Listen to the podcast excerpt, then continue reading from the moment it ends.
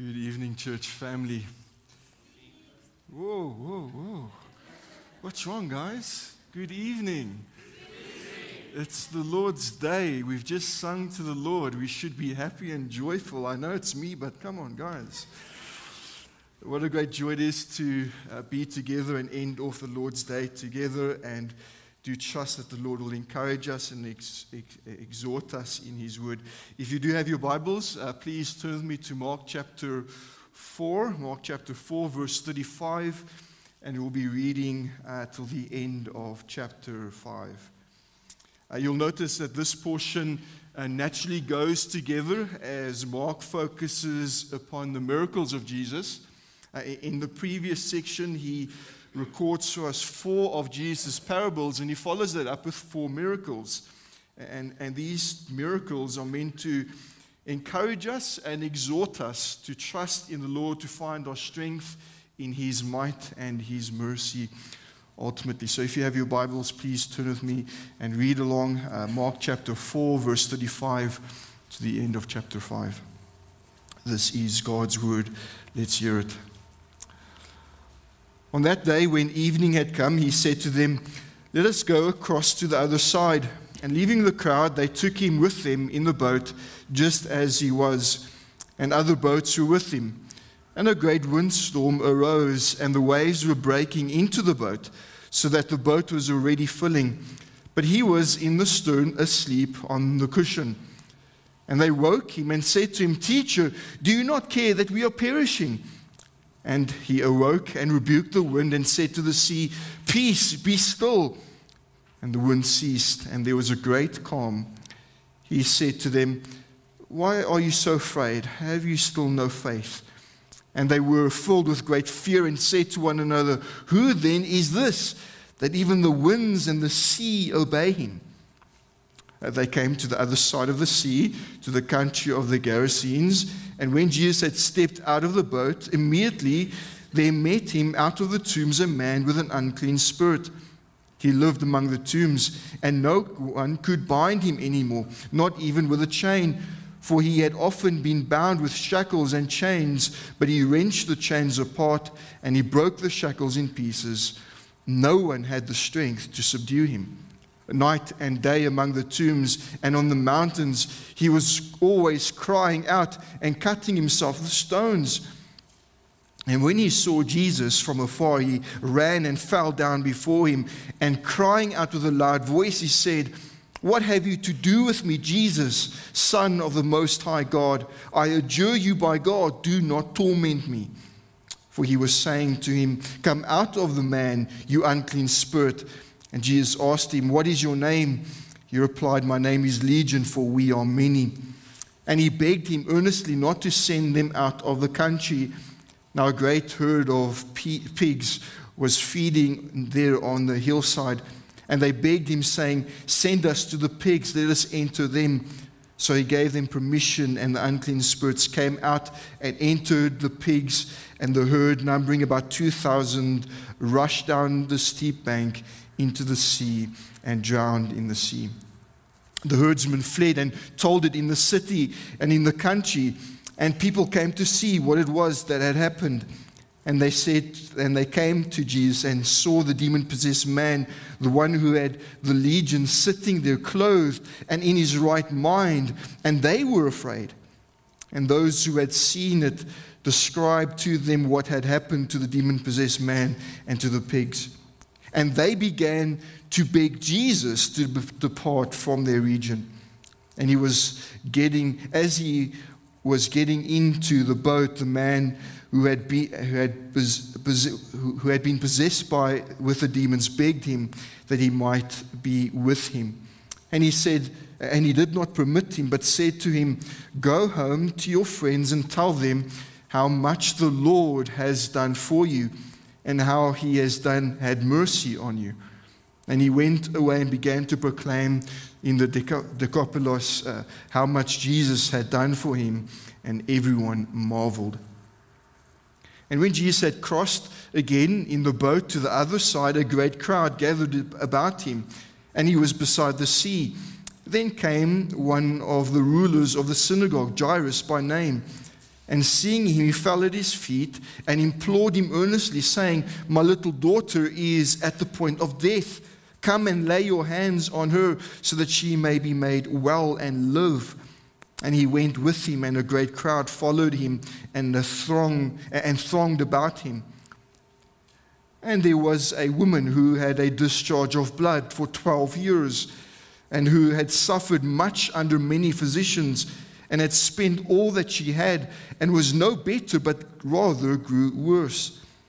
She had heard uh, the reports about Jesus and came up behind him in the crowd and touched his garment. For she said, If I touch even his garment, I will be made well. And immediately the flow of blood dried up, and she felt in her body that she was healed of her disease. And Jesus, perceiving in himself that power had gone out from him, immediately turned about in the crowd uh, and said, Who touched my garments? And his disciples said to him, you, you see the crowd pressing around you, yet you say, Who touched me? And he looked around to see who had done it. But the woman, knowing what had happened to her, came in fear and trembling and fell down before him and told him the, the whole truth. And he said to her, Daughter, your faith has made you well. Go in peace and be healed of your disease. Uh, while he was still speaking, there came from the ruler's house some who, some who said, Your daughter is dead. Why trouble the teacher any further? But overhearing what they said, Jesus said to the ruler of the synagogue, Do not fear, only believe. And he allowed no one to follow him except Peter and James and John, the brother of James. They came to the house of the ruler of the synagogue, and Jesus saw a commotion, people weeping and wailing loudly. And when he had entered, he said to them, Why are you making commotion and weeping? The child is not dead, but sleeping. And they laughed at him. But he put them all outside and took the child's father and mother and those who were with him and went went in where the child was. Taking her by the hand, he said, Talitha Kumi, which means, Little girl, I say to you, arise. And immediately the girl got up and began walking, for she was 12 years of age. And they were immediately overcome with amazement. And he strictly charged them that no one should know this and told them to give her something to eat. Only so far in the reading of God's word. May you reform our lives to its truth. Uh, will you pray with me? Let's pray.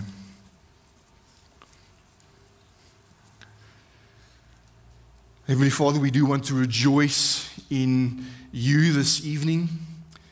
We want to thank you for the Lord's day and the blessing thereof and the joy of meeting with your people and fellowshipping with one another. And especially, we want to thank you for the joy of singing and raising our voices and our heart in praise.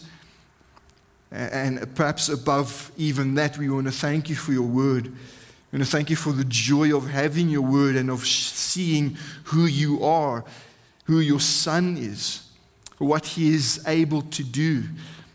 And dear Lord, as we think about your word, as we think about the Lord Jesus Christ, we do ask that you would be merciful to us that you'd be merciful to us because we come before you and we take our refuge in you.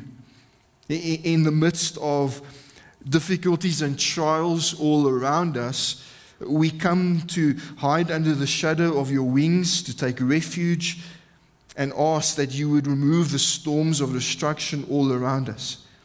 And we call out to you even this evening as the Most High God, and we ask that you'd fulfill your purposes in us so that you would be praised and honored, that your name would be magnified in us, even as we live in this world. We ask this for the sake of your glory and your honor. In Christ's name, amen. Uh, so, we've had a blessed weekend as the elders had a retreat, and we had a great time of encouragement as we prayed for one another, prayed for the church, and discussed uh, many aspects of the church. But our first session was a bit difficult. We uh, thought about and reflected upon uh, the state of our community and our country, and man, was it a bummer. uh, whether it is the economy or politics or society, whether it's Eskom or the interest rate or whatever it is, the crime, this world, we concluded, is a mess.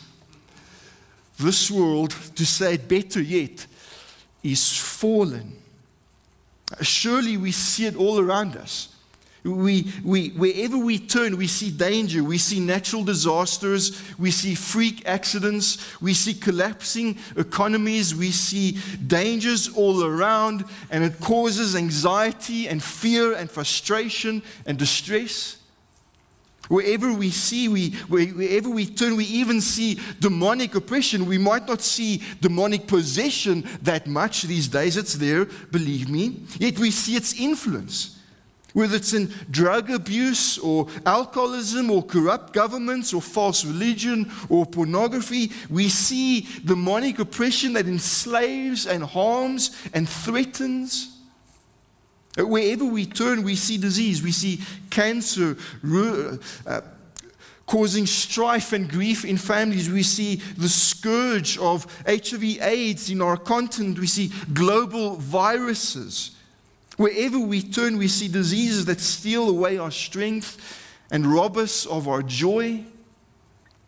And even wherever we turn, we see death, whether through violence, violent crime, whether through sickness or accidents or danger or old age. Wherever we see, we see death all about, throwing us into headlong grief. Surely there's no question about it. We live in a world that's a mess. We live in a world that's fallen, a world that's been ravaged by sin and Satan. And realize, dear friend, whether you like it or not, in this fallen world, in and of yourself, you are helpless. Whether you like it or not, we are absolutely helpless in the situation. I think that's why so many people pursue immigration or semigration because they're looking for some kind of hope in our hopelessness. But realize in this hopelessness, we are helpless. Tell me who here by their strength, who here by their planning, who here by their money, who here by all their solar panels, who here by their planning to immigrate, who here can guarantee that their life will not be touched by sin and Satan and dangers and demonic influences and disease and death? If you're honest with yourself, you cannot stop your life from being ravaged by sin and Satan. You cannot protect yourself or your family from danger, disease, or death. If we are honest with ourselves, in and of ourselves, we are helpless. Uh, unless, of course, you have Jesus. Uh, unless, of course, you have Jesus, who in and of himself is mighty to save, as we sang earlier. Uh, that's what this passage is, is trying to communicate to us. That's what's meant to, to push upon our hearts that apart from Christ, we are hopeless. Just look at the people that Jesus engages here. They're, they're helpless, they're hopeless. Uh, look at chapter 4, verse 38. The disciples are in a thick of a, in the thick of a storm. Wave after wave is crashing upon them. This boat is about to sink, and they're on the verge of perishing, they say. I think of the demon possessed man in chapter 5, verse 6. He's tormented. His life is ruined. He's isolated among the dead in the tombs. He is cutting himself to pieces because no one is able to restrain him and subdue him. I think of the woman in chapter 5, verse 26. We find that she has this incurable discharge, and no matter what, who she sees, no matter what she spends, we're told that it just gets worse for her. Or consider Jairus, chapter 5, 23. We are told that he's the ruler of the synagogue, which means, in all prob- probability, he's a Pharisee. And up until this point, Mark has told us the Pharisees are the enemies of Christ. Yet here's this man so desperate that he goes to his enemy for help. Why? Because his daughter is at the point of death. Even we see in verse 35 that she is dead. All these people, we find in these people, we find the fact that we live in a fallen world, and these people, like ourselves, find themselves helpless in and of themselves. That is until they meet Jesus. And that's the obvious point that Mark wants us to see that Jesus is mighty to save. And what a comfort that ought to be that he is a mighty Savior who has authority to save and deliver and redeem. And not only a, a, a mighty Savior, but a merciful Savior. How so? Well, he's a Savior who is willing. He's a Savior who turns to the helpless and shows mercy. What, what, what, a wonderful picture we have here of Jesus. He is almighty in his ability and he's all merciful in his affections, even to those who are helpless. Now, when we read of miracles and Jesus' miracles in the Gospels, uh, we need to read it in light of 1 John 3 8. Uh, there, John says, the, son, uh, the reason the Son of God appeared was to destroy the works of the devil. Did you hear that? The, the, when Satan plunged this world into sin and ruin, when he led the effects of sin into this world, which is danger and disease and, and death, Jesus, in loving mercy, enters into our world to destroy Satan. The, the Son of God becomes the Son of Eve to crush that serpent's head. What mercy that the Son of the Most High God would see us in our helplessness and give Himself to come mightily save us. See, Mark is saying in this passage, here, dear reader, here, dear friend, here is the help you want, and here is the hope your soul needs. A, a Savior who indeed is mighty to save. I want you to see four things, and it's quite easy to see how this, this passage breaks down. But four things I want you to see. Uh, first thing is this that Jesus is mighty to save from danger.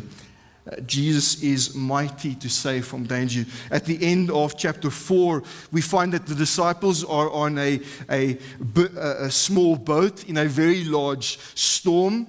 And quite naturally, the disciples are fearful. This boat is about to sink, it's just taking in water. Yet, quite unnaturally, we see in the midst of the storm Jesus sleeping silently. The picture we're meant to actually see from Mark here is that Jesus is so tired, he, he's so physically exhausted by his teaching and by his ministry that in the midst of a violent storm, He's fast asleep. And this adds effect to the point Mark wants to make. Jesus, even when physically exhausted, is able with a word to calm the storm. He's able with a word to deliver from this disaster. He's able to bring rest and peace from chaos. See, in the same way that Jesus rebuked the demons in Mark chapter 1, so too he, he rebukes the sea here. And the point is, Jesus is the strong man. He's the strong man who, who overcomes violent forces. And Mark wants us to see that this Jesus is mighty to save. This Jesus is the one to whom you must call upon in your danger. But, but realize you, you need to call upon him in faith. Uh, notice how the disciples call on Jesus in their distress, in their fear. They call upon him, yes, but notice how they call upon him. They say, Teacher, do you not care that we are perishing? They call upon him with, with sarcasm, actually. They interpret him as indifferent. They almost seem to be rebuking him in their unbelief. Which makes sense of his response to them. Why are you so afraid? Why, why have you still no faith? Now, I, I don't think Jesus is, is rebuking them in a harsh manner here. Uh, I think he's actually being quite gentle with them. He, he, he's trying to be gentle with them, he's, he's trying to build up their faith. See, these disciples have, have been under Jesus' teaching. They've seen him do great works. They have, in, to some degree, a level of faith, yet that faith hasn't come to the place yet where trusts. Yes, perhaps there's a head knowledge and some kind of a assent, but there's no trust. Trust in the God who cares. Trust in the God who isn't indifferent. Trust in the God who actually allows the storms so that we can trust Him, so that we can find Him faithful. Uh, uh, this passage and this incident, I believe, is echoing Psalm 107. Uh, listen to what the psalmist says, Psalm 107, verse 23 to 32. It says, There some went down to the sea in ships doing business on great water on great waters. They, they saw the deeds of the Lord, his wondrous works in the deep. For he commanded and raised the stormy wind, which lifted up the waves of the sea. They mounted up to the heaven, they went down to the depths. Their courage melted away in their evil plight. They reeled and staggered like drunken men and were at wits' end. Then they cried to the Lord in their trouble, and he delivered them from their distress. He made the storm be still, and the waves of the sea were hushed. Then they were glad that the waters were quiet, and he brought them to their desired haven. Let them thank the Lord for his steadfast love, for his wondrous works to the children of man. Let them exalt him in the congregation of the people and praise him in the assembly of the elders. Uh, uh, the point that the psalmist is trying to make is this God raises the storm. God raises the storm, and when people fear and become anxious, he would have them turn to him. And more than that, not just turn to Him to be saved, but turn to Him so that as He delivers them, they would see and rejoice that He is steadfast in His love, that He is faithful. And, and, if this is true, if this is how our God works, he, he raises the storm so that we return to Him in it. Shouldn't this change the way we see our danger? Shouldn't this change the way we, we see the storms of life and the mess that's around us? It's something I'm trying to make sense of and press in on my own heart. It's difficult. This isn't easy, but, but something I'm trying to see is this that, that storms are an opportunity. Uh, the mess around us is an opportunity. They provide the opportunity to trust God, an opportunity for Him to reveal again His steadfast love. Uh, dear friends, how often do we not emulate these disciples? How often do we not question God because we we think He's indifferent? We question Him thinking that He doesn't care. And the result is we don't see His love. We don't rejoice in His steadfast love because we, quite frankly, haven't called upon Him and we haven't trusted Him. See, God allows the storms so that we would trust in Him. These are an opportunity for us to place our faith in Him and trust in Him so that He would do what He loves doing, showing Himself faithful and steadfast. But not even here, even though these disciples doubt like we often doubt, uh, Jesus is still merciful and kind with them. That, that's the first thing I want you to see this, this evening. Jesus is mighty to save from danger. The second thing, he is mighty to save from demons. Uh, you've seen the first 20 verses of chapter 5. We see Jesus' authority again over the demonic. And we've seen this in Mark chapter 1. Yet we need to see that this account of this demoniac is, is closely tied to the calming of the storm. And there are a few reasons why. Firstly, after the storm, what did the disciples ask? They ask, Who then is this that even the winds and the sea obey him? Well, the man with the demon or demons answers that question in verse 5, verse 7. He recognizes that this is the Son of the Most High God. This is why he can calm the storm. Uh, realize, Mark here wants us to see the absolute divinity of Christ. Realize, as we saw in Psalm 107, it's God who raises the storm and it's God who stills the storm. It's something God alone does. Yet Jesus here calms the storm. He, he does that which belongs to the divine because he is the divine. He's the Son of God who shares the being of God, the eternally begotten Son who is one with the Father. And Mark wants us to see that the one who is mighty to save is the Son of the Most High God. Here is one you must trust. Here is the one you must look to.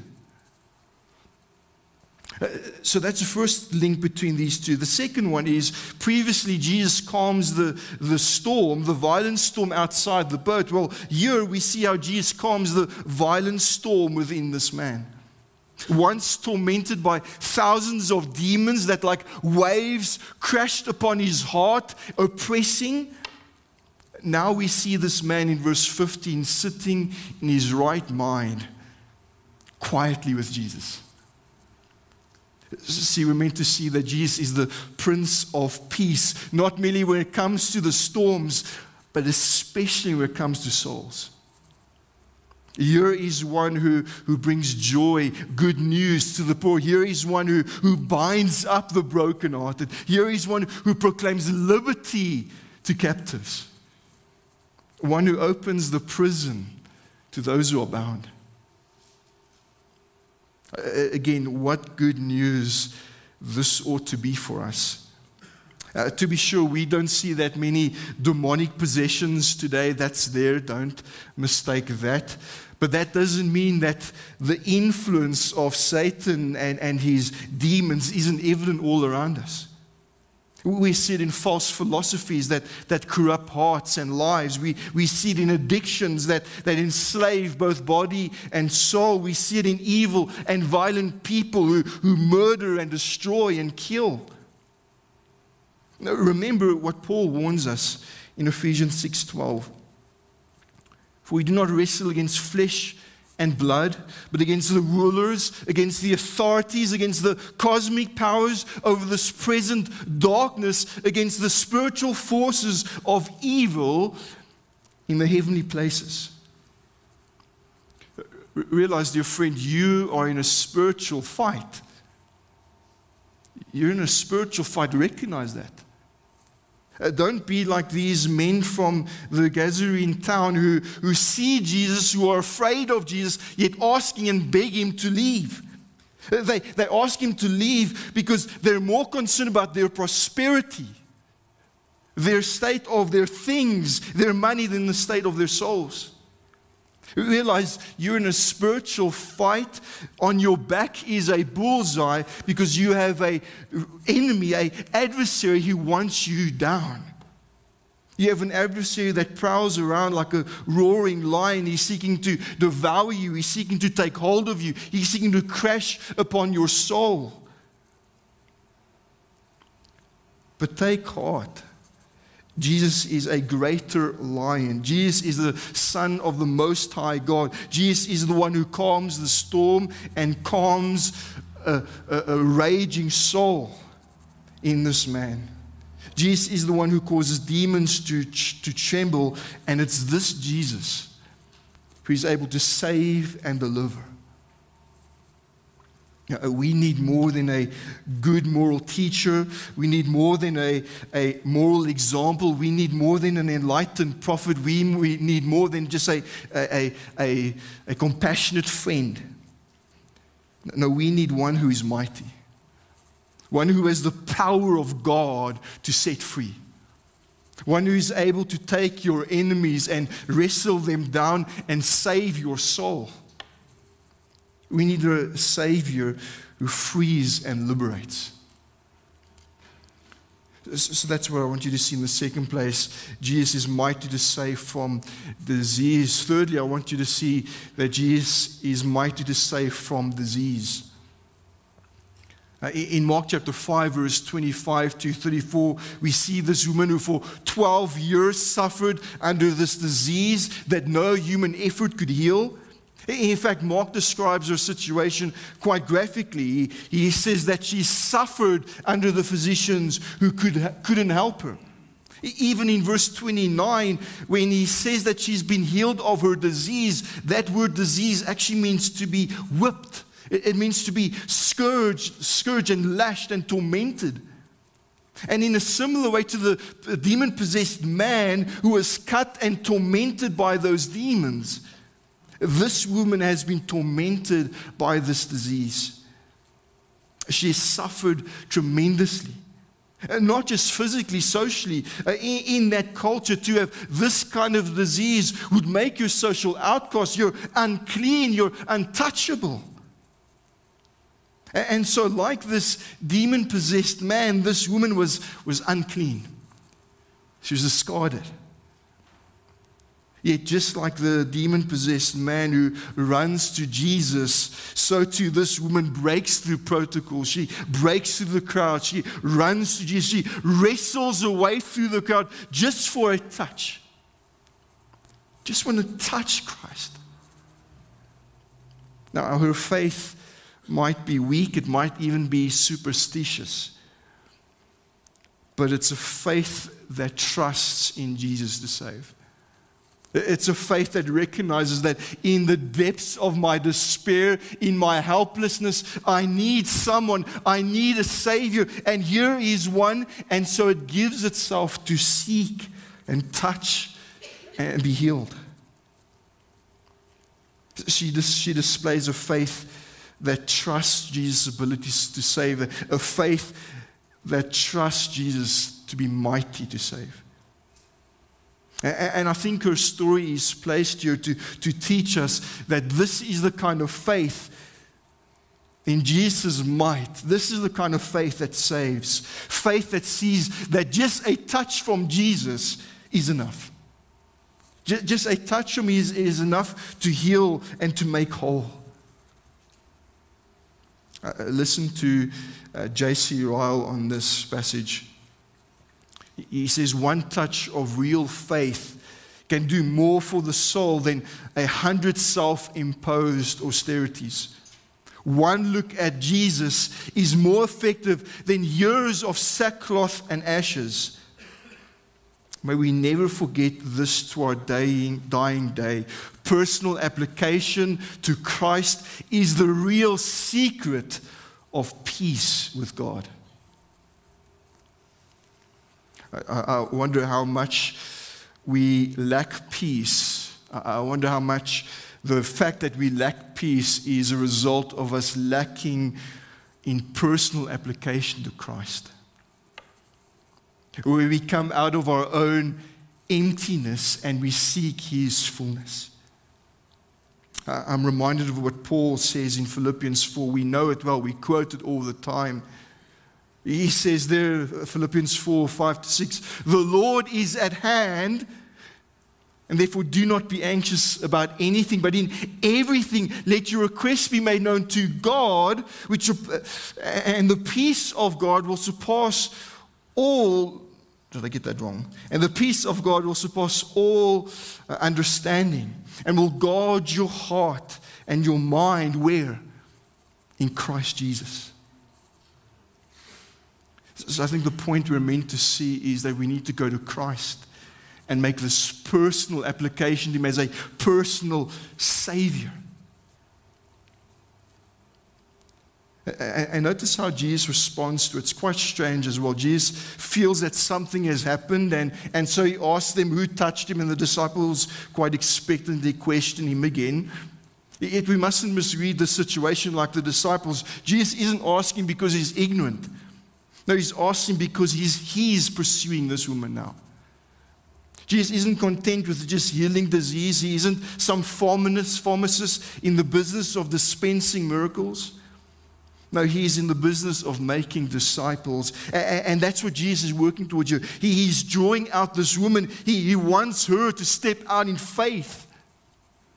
He wants her to, to make that public why for her encouragement. And not just her encouragement, but, but the encouragement of others for us. To see that this is the faith that pleases Christ. Uh, look at uh, the way he speaks to her daughter. Your faith has made you well. Go in peace and be healed of your disease. Don't miss Jesus here. Just look at his tenderness. Just look at his kindness. Look at how merciful he is. He is mighty, yes. He makes whole, yes. Yet he does so in tenderness and kindness. And so, therefore, surely he is worth our faith. Surely he's worthy of following. Surely he's worthy of confessing as Lord and Savior. So I want you to see that's a third thing. Uh, Jesus is mighty to save from disease. The last thing I want you to point, to point out to you is this that Jesus is mighty to save from death. He's mighty to save from death. In the surrounding incident surrounding this woman, uh, we find uh, that Jesus again heals from the dead. He goes to Jairus, his daughter, and he raises her from the dead. And we even see again here Jesus' authority even over death. And again, this passage is closely tied to what has come before. Uh, particularly with this unnamed woman. Both women or both characters are, are in a desperate situation. Both are hopeless apart from Christ. Both are called daughters by Jesus. In fact, Jesus displays remarkable tenderness to both. Both are tied to the number 12. This child is 12 years old, and this woman, for as long as this child has been alive, has suffered. Yet, above all, the thing that ties them together is that both are unclean.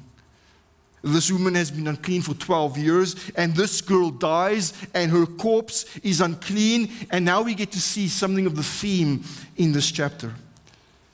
And that is the uncleanness that we see.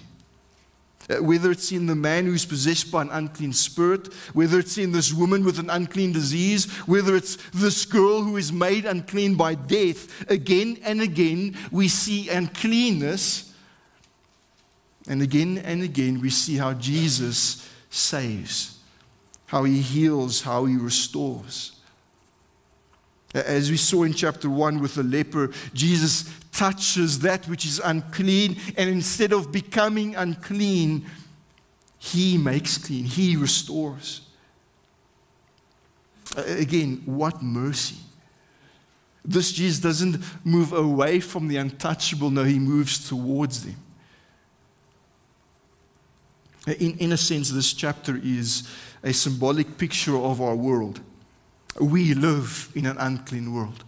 We could echo Isaiah, right? Woe is me, I'm a man of unclean lips, and I dwell in the midst of a people of unclean lips. That's all of us. See, we live in a world tormented with unclean demons and influences, a world suffering under the unclean disease of sin and sickness, a world rank with the unclean stench of death. And the question is, what hope is there for our world? What help is there for those suffering under the uncleanness of sin? And, and Mark says the answer is Jesus. Jesus, who has power over death, Jesus, who has the authority to give life. Jesus is the one who is mighty to save. I realize that the miracles of Jesus are a lesser work that's meant to point us to his greater work. The miracles are a picture of Jesus overturning the works of Satan, yes, but it's at the cross that he fully destroys Satan. It's at the cross that he conquers sin, Satan, and death. And if you're a believer, remember what Christ has done for you. He has saved you from this present evil, dark age in his death and resurrection. Uh, uh, consider a few passages that, that tie this aspect to the cross. Colossians chapter 2, verse 14 to 15. He says that, and you who were dead in your trespasses and, this, and the uncircumcision of your flesh, God made alive together with him, having forgiven us all our trespasses by canceling the record of debt that stood against us with its legal demand.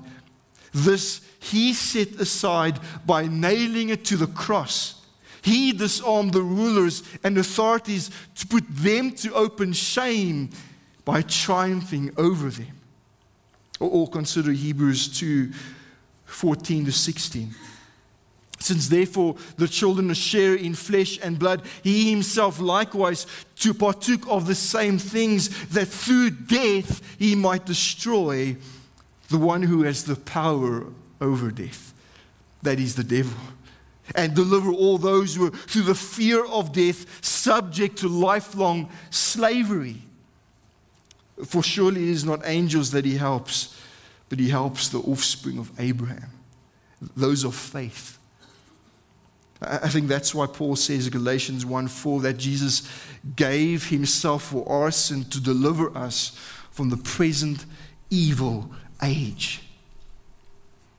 And recognize what comfort that should be. This present evil age doesn't last. This present evil age isn't your home, it isn't the final reality. No, He delivers you from it. And surely that should comfort us. In all the mess we see around us, we know that He will deliver us. And so, what should be the outcome of this? If Jesus is, is mighty to save and merciful as a Savior, how should we respond? I think the response should be Ephesians 6:10. I've thought about this verse for a while. Ephesians 6:10 says this, finally, be strong in the Lord and in the strength of his might. Dear friends, there's both an encouragement and an exhortation there. Be strong in the Lord and in the strength of his might. Yeah, I've been thinking about this, especially in light of my own failures, my own weaknesses, my own struggles for us to really survive in this world, for us to have strength amidst all the troubles and the burdens that weigh upon us, dear friends, we need to be strong in the Lord. Not in ourselves, not in our plans, not in our ideas. We need to be strong in the Lord. Think of what Jesus says in John 15, verse 5 Apart from me, you can do nothing. See, we are weakened by our very nature as creatures. We are weakened by our sinful nature. We are weakened by the evil forces that oppose us. We are uh, weak uh, by nature in this world that opposes us. And therefore, for us to even survive as weakened creatures, we need to turn to the Lord for strength. We need to go to the one who, in and of himself, is able and affectionately calling us to trust Him. Now, how can we be strong in the Lord? Two ways. Be strong in the Lord Jesus by trusting in His might. Be strong in the Lord by trusting in His might. It's interesting to see the way that Jesus relates to the various people here. Our section starts with the disciples and ends with Jairus. And both of those groups, Jesus encourages them to believe. That is to say, he wants them to grow in faith, he, he wants them to trust.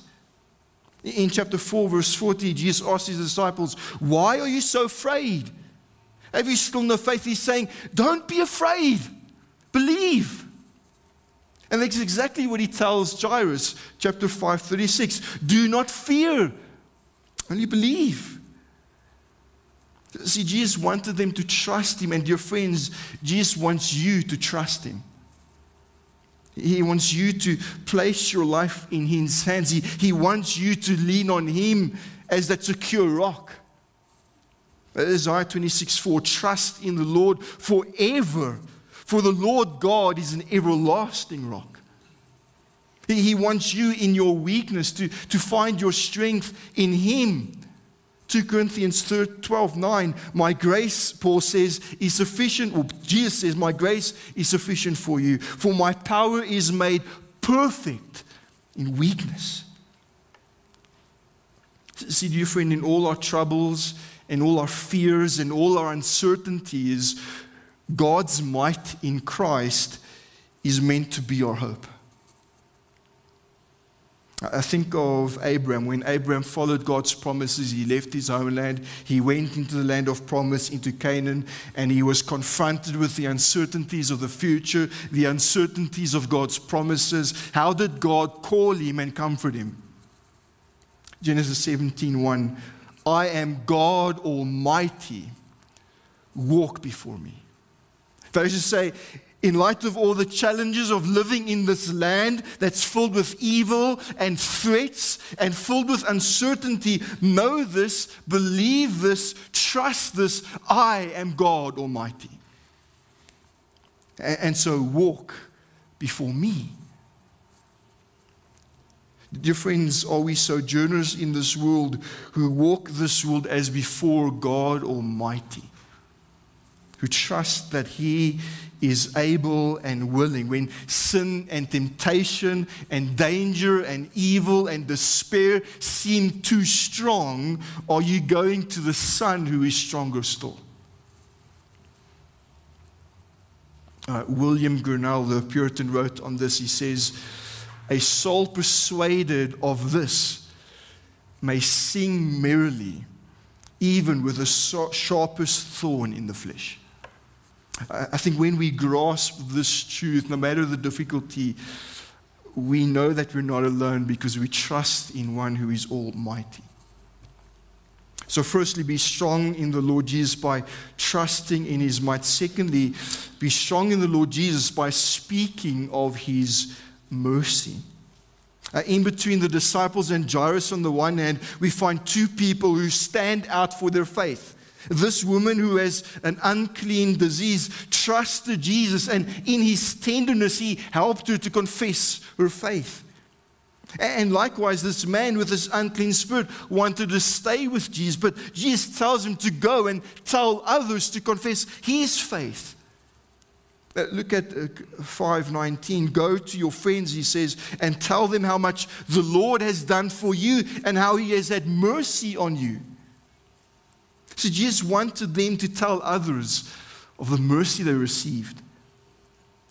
See, both of these people who evidenced faith were called to verbalize their faith to others, to, to verbalize to others the object of their faith. They're called to help others see and know that in their helplessness, there is mercy in a strong God. I, I don't think we realize how important this is. Uh, we live in a fallen and broken world. We live in a world that it's easy to be discouraged by, a world in which we lose heart and get despairing, a world in which we feel hopeless and, and defeated. Yet, if our God is almighty, if his might is strength for our weakness, then surely we should speak about this God.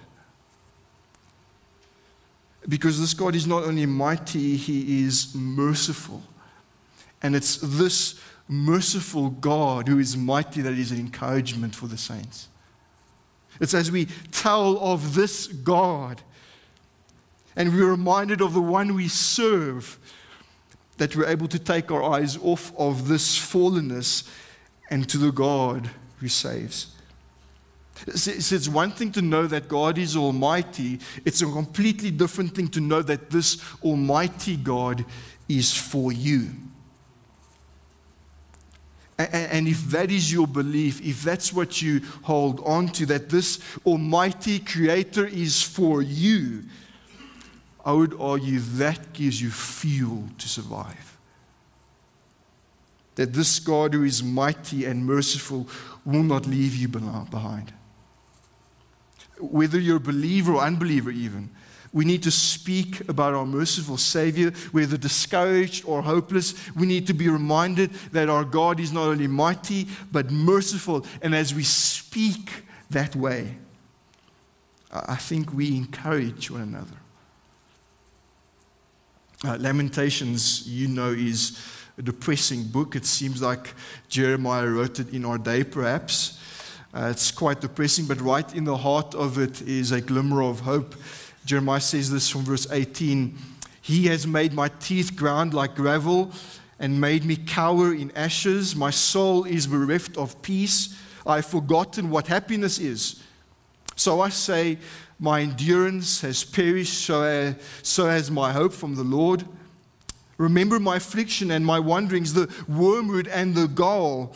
My soul com- continually remembers it and is bowed down within me.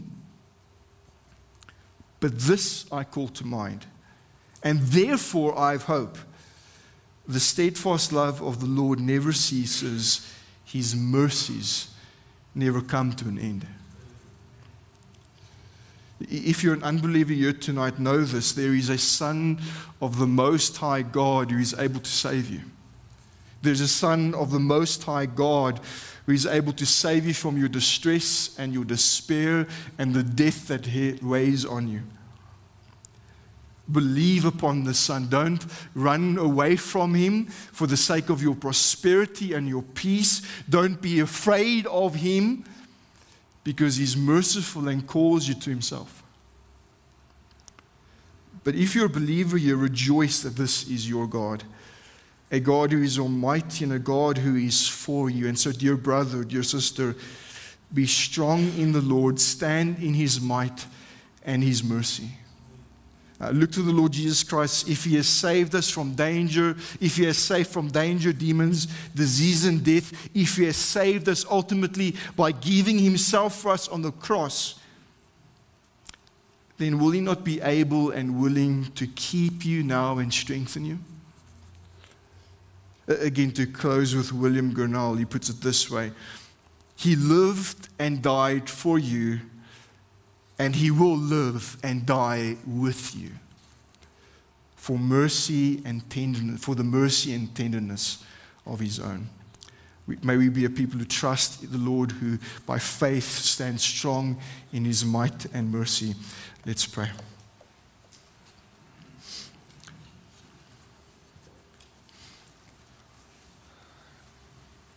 Heavenly Father, we do want to thank you for your Son, the Lord Jesus Christ. Thank you that He is the Lord of glory who has enjoyed eternal blessedness with you in eternity past. And thank you that He became a man who suffered and died for us on the cross of Calvary, and that He is ascended on high, and that He is still keeping and saving His people. And so we pray, dear Lord, in the days in which we live in this present dark age that we would have our faith and our hope set in Him and Him alone. May we personally appeal to Him by faith daily, knowing, uh, as I've said again and again, that He's mighty and merciful. In His name we pray. Amen.